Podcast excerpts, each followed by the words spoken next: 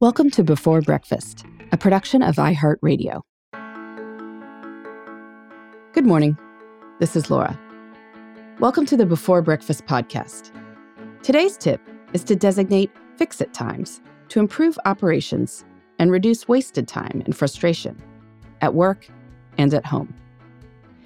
This tip comes from Kim Scott's book, Radical Candor.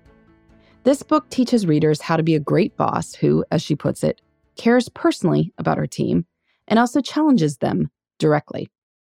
There are lots of helpful management tips, but even if you're not leading a group, you can use some of her ideas to make things better, both at work and at home. Designating a fix it time is one of these ideas. Scott explains that engineering organizations often have fix it weeks, which she calls the equivalent of spring cleaning. As she explains, everyone will stop working on new features for a week and fix bugs in the current product. She contrasts Fix It Weeks with Hack Weeks when the focus is on developing new ideas. Fix It Weeks provide a chance to fix old and annoying problems that have been bothering people for months. If you're like me, you can probably think of all kinds of bugs at work and at home that you'd love to eliminate. Maybe you want to set up your printer to scan directly to email so that you don't need to plug a flash drive into your printer every time you want to turn a paper document into a PDF. Maybe you want to create a launch pad by your back door at home so you can stop feeling frazzled every morning as you're looking for your keys or umbrella. Maybe that towel rack in your bathroom is threatening to come loose from the wall. And don't get me started on random burned out lights or that you find yourself typing the same answers over and over again to people who request a certain document. Keep a list of these bugs, things that consume time, drain your energy, or cause frustration. This could be a document on your computer, a page in a bullet journal, or just a list stuck to your fridge, anywhere that's convenient to see. If you lead a team, ask your colleagues to keep a running list of bugs. Ask your home team, that is, the people who live with you or come to your house regularly, to keep a list of bugs as well.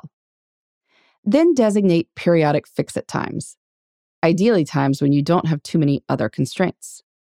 Maybe you're off for a holiday, but your kids aren't.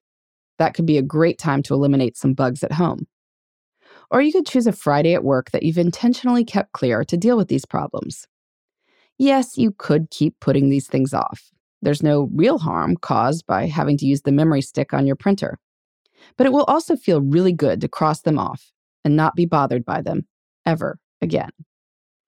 Although Scott talks about annual fix it weeks, you can experiment with the duration and frequency of fix it times that work for you your team, and your family.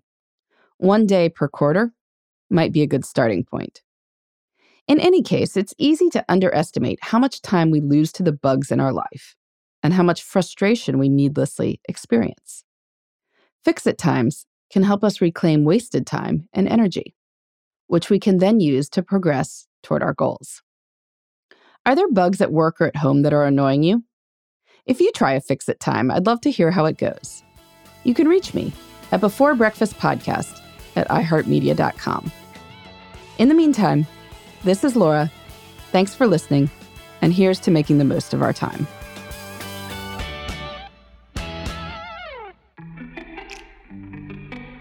Hey, everybody. I'd love to hear from you. You can send me your tips, your questions, or anything else. Just connect with me on Twitter, Facebook, and Instagram at Before Breakfast Pod. That's B E, the number four, then breakfast, P O D. You can also shoot me an email at beforebreakfastpodcast at iheartmedia.com. That before breakfast is spelled out with all the letters. Thanks so much. I look forward to staying in touch.